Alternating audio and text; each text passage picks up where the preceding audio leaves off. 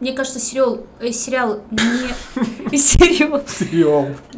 Песочный пляж. Песочный человек. Песчаный пляж. На песчаном человеке. На песочном пляжу. Человечий песок. Отлично.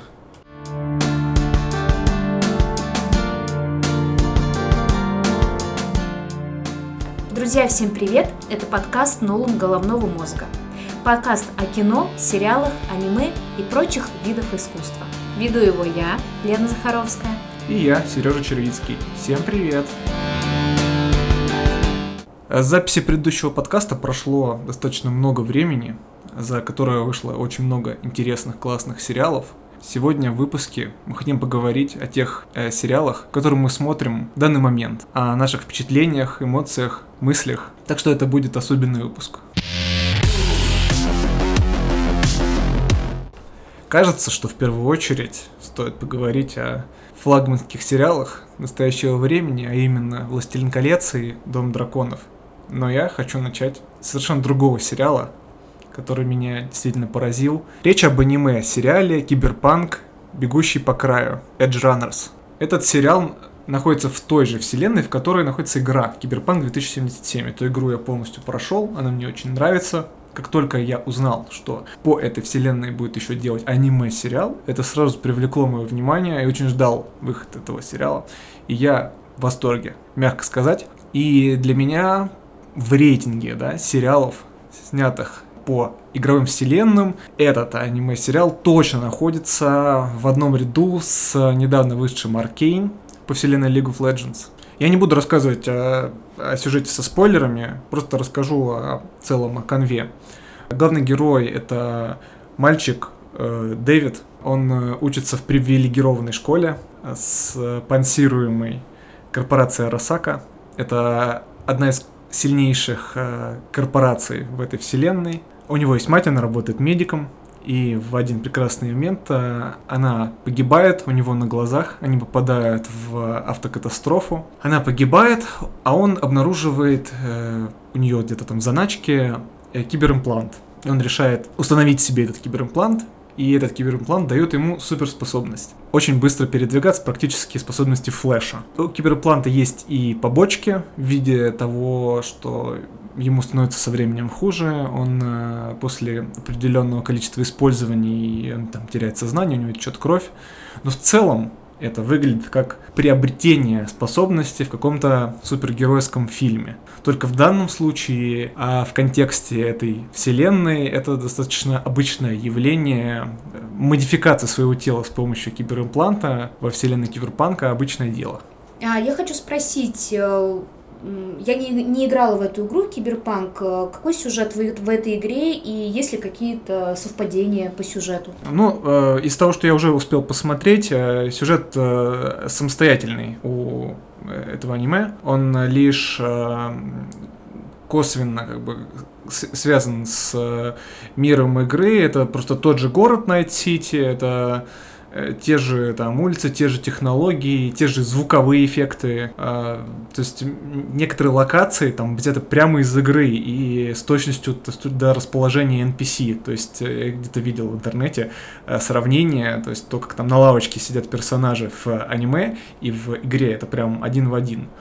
Так что те, кто играл, они сразу почувствуют себя в знакомой атмосфере, и для них не потребуется дополнительного какого-то контекста, дополнительной экспозиции, чтобы понять, что происходит. А если коротко сюжет игры, там рассказывают про человека с низов. Вообще там есть три варианта старта. Вот я лично играл с варианта кочевника, который приезжает не из города, и начинает с нуля свою карьеру в Найт-Сити, хочет стать известным, хочет стать легендой и начинает заниматься разного рода нелегальным делом. То есть он, по сути, наемник, который выполняет разные поручения от разных людей, фиксеров. Это в мире киберпанка это называется фиксеры. Люди, которые предлагают задания, которые своего рода такие криминальные авторитеты. Если коротко про сюжет, то вот он такой.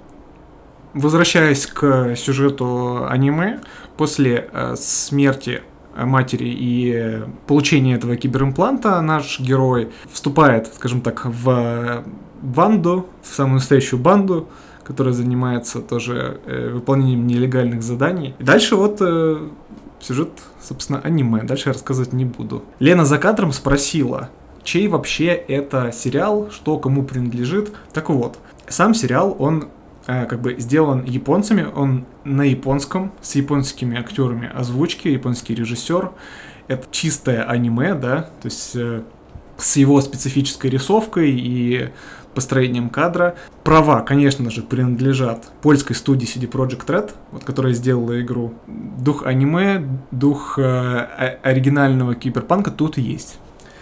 Я действительно продолжу расхваливать этот сериал. Он офигенный, я всем рекомендую его посмотреть. Тем, кто играл, тем, кто не играл, неважно. Потому что это реально качественный продукт, классно сделанный, захватывающий с первых минут. Это герой, которому действительно интересно сопереживать, его первые шаги в этом непростом мире, мире полном цинизма, полном лжи.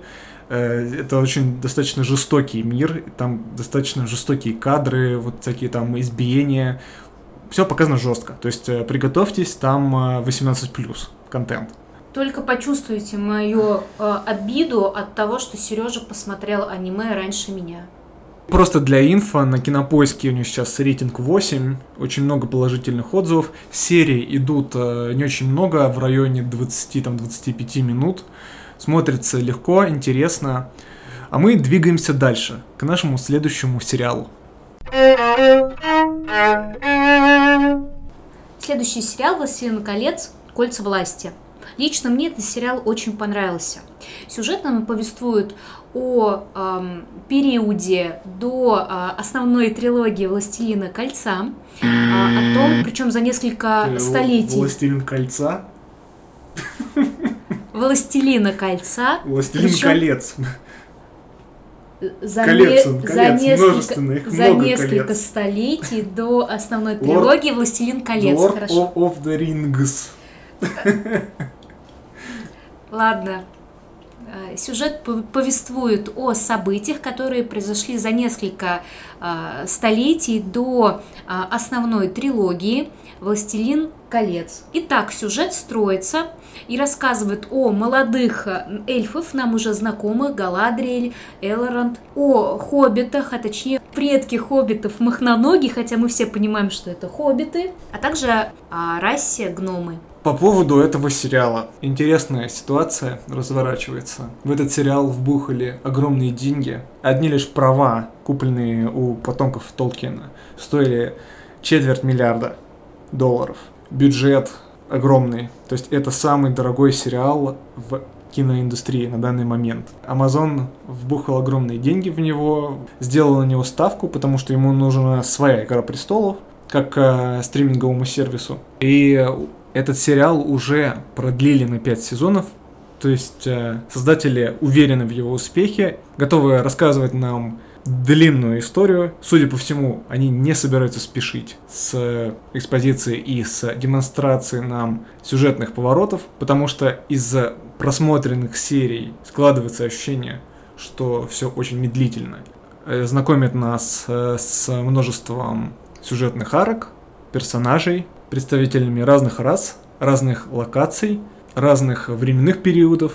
В какой-то степени этот сериал стал заложником завышенных ожиданий и фанатов Толкина, и фанатов трилогии, которую снял Питер Джексон, а также сериалу, ну, то ли не повезло, то ли это так специально HBO им как бы сделала подлянку, то, что параллельно в это же время стал выходить флагманский проект HBO «Дом дракона». И, естественно, не обошлось без сравнений этих двух сериалов.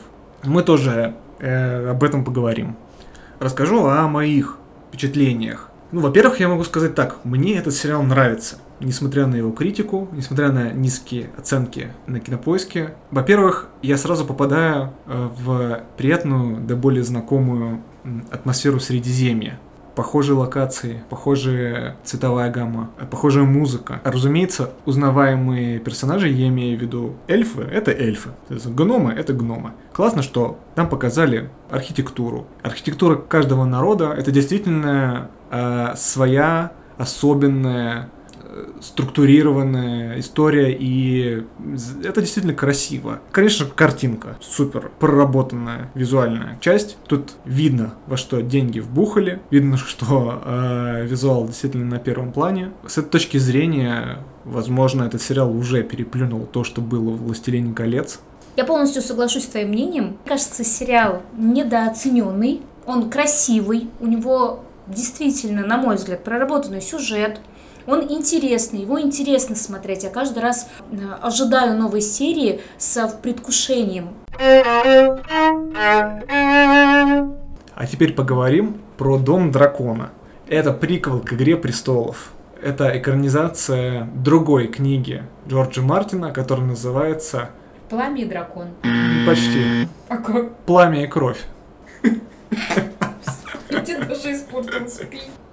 Сюжет описывает события за сотни лет до событий «Игры престолов» о становлении Таргариенов. Я вижу это так. События сериала рассказываются от лица двух персонажей, с их точки зрения. Дочь короля Эйгона Рейнира, молодая принцесса, но с мальчишеским темпераментом, и опальным братом короля Деймоном Таргариеном. И кажется, сейчас пришло время сравнить эти два сериала, я имею в виду с «Властелином колец». Но, опять же, я немножко лукавлю, потому что сравнивать их в лоб мы не станем. По нескольким причинам. Во-первых, потому что каждый сериал хорош по-своему. И каждый сериал мы рекомендовали бы к просмотру.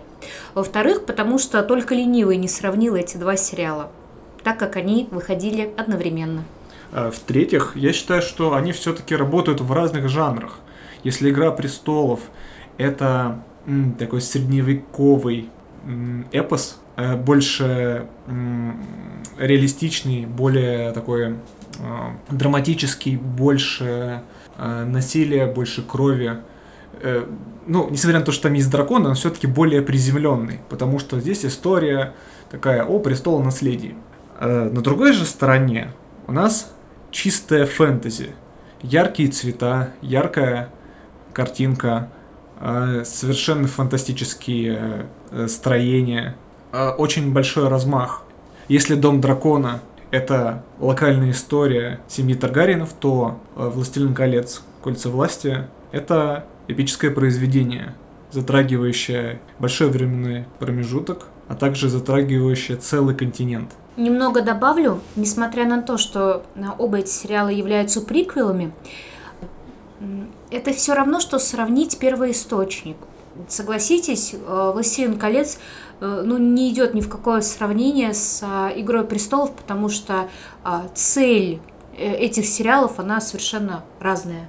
Я могу сказать одно, что оба этих сериала, они каждый интересен по-своему. Кому-то зайдет больше сага с драконами, кому-то история про то, как выковали кольца. Но в любом случае из каждого произведения можно почерпнуть что-то свое, что-то интересное. И вот здесь лично мне оба этих сериала нравятся, и я примерно одинаково их жду. Ну, возможно, поскольку я все-таки больше фанат «Властелин колец», чуть больше жду новые серии «Колец власти». Я тоже за «Властелин колец», просто потому что мне знакома вселенная книги «Сильмариллион», и я знаю, что он будет повествовать нам не только о рождении колец, но и о многих других ключевых событиях книги. Постскриптум. Эксклюзивное видео Деймона Таргариена в исполнении Мэтта Смита. Смотрите у нас в телеграм-канале «Новом головного мозга». Вам понравится. Еще одна находка – это сериал «Андор». Сериал по «Звездным войнам». Возможно, если вы смотрели фильм «Звездные войны. Изгой-1», то помните такого персонажа-повстанца по имени Кассиан Андор. Дисней решил запилить про него сольный сериал. Но есть нюанс. В этот раз они дали карт-бланш, шоураннеру Тони Гилрою, создателю как раз «Изгоя-1». И сняли сериал на его условиях. И это было лучшее решение, судя по всему? Конечно. Получился очень приземленный шпионский триллер в похождениях Кассиана Андора с минимумом фан-сервиса, но с очень проработанной вселенной и классным раскрытием персонажей. Кстати говоря, здесь тоже много киберпанка, как и в сериале «Киберпанк». То есть локации, интерьер помещений очень напоминает «Бегущего по лезвию». Такая нуарная атмосфера. Это все очень классно способствует погружению. Мне очень понравилась актерская игра. Диего Луна, которая играет Кассиана, Стеллен Скарсгард, играет здесь он не барона Харконнена, если что. Блин, вообще блестяще. Мне понравилось. Другой классный момент этого сериала – то, с какой стороны здесь раскрываются солдаты Империи. Они здесь показываются как очень коррумпированные и высокомерные люди, которые легко поддаются обману, которые сами очень безжалостны и алчны. Честно говоря, я мало где в картинах про «Звездные войны» видел их именно с этой стороны. И я сейчас довольно сильное заявление озвучу, но мне кажется, что этот сериал — это одно из лучших произведений с момента выхода последних фильмов под руководством Джорджа Лукаса. То есть с момента выхода «Мести ситхов» я, честно говоря, не видел пока что ничего лучше. И если возвращаться к Оби-Вану Кеноби, то мне просто нет слов. Вот все познается в сравнении. Оби-Ван Кеноби настолько проигрывает этому сериалу, насколько это просто возможно. Просто в каждом аспекте. Ну, кроме персонажа Оби-Вана Кеноби, да? То есть минус Андора в том, что здесь нет Оби-Вана Кеноби. Плюсы Андора, здесь есть все, чего нет в Оби-Ване Кеноби. И для меня даже «Мандалорец», даже книга Боба Фетта не дотягивают до уровня Андора. Резюмируя, всем рекомендую ее посмотреть. Уверен, вы останетесь довольны. Если вы хотите узнать наше мнение о сериале «Оби-Ван Кеноби», послушайте предыдущий выпуск. Далее я хотела бы рассказать о двух сериалах, но выбор сделаю в пользу одного, самого популярного – это «Песочный человек». Выбор первоначально стоял между «Песочным человеком» и «Лунным рыцарем». Скажу честно, «Лунный рыцарь» мне понравился куда больше. Но «Песочный человек» вызвал огромное количество вопросов, и я хотела бы с вами на эту тему порассуждать и подумать, о чем вообще этот сериал, потому что, если честно, я так и не поняла, потому что каждая серия этого сериала повествует совершенно о разных моментах жизни главного нашего персонажа, которого зовут Морфей. Важная деталь. Главный герой является божественным существом, которое управляет человеческими снами и мечтами. После его заточения человечество охватывает эпидемия сонной болезни. Люди засыпают и не просыпаются. 11 серий этого сериала поделены на несколько сюжетных блоков, не связанных между собой. Поэтому судить о сериале очень сложно. Для меня сериал остался непонятным. В особенности персонажи, которые появляются в сериале, не раскрываются до конца и из этого сериала исчезают. Даже главный герой не до конца раскрыт, на мой взгляд. Непонятна его мотивация, непонятна цель его существования. По моему мнению, это очередной провал от DC. Я бы не рекомендовала смотреть этот сериал. Я смог осилить только первую серию.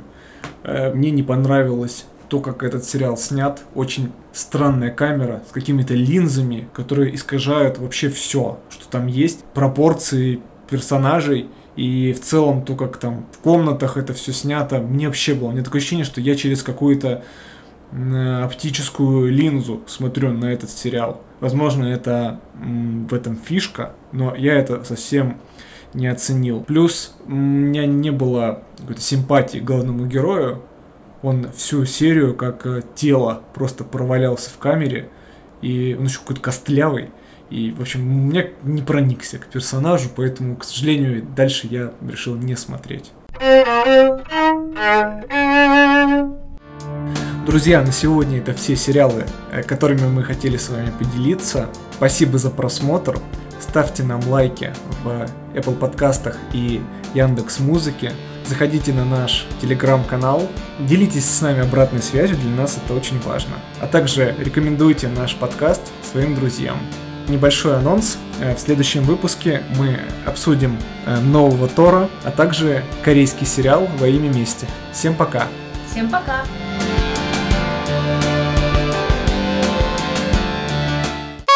Люди засыпают и не просыпаются.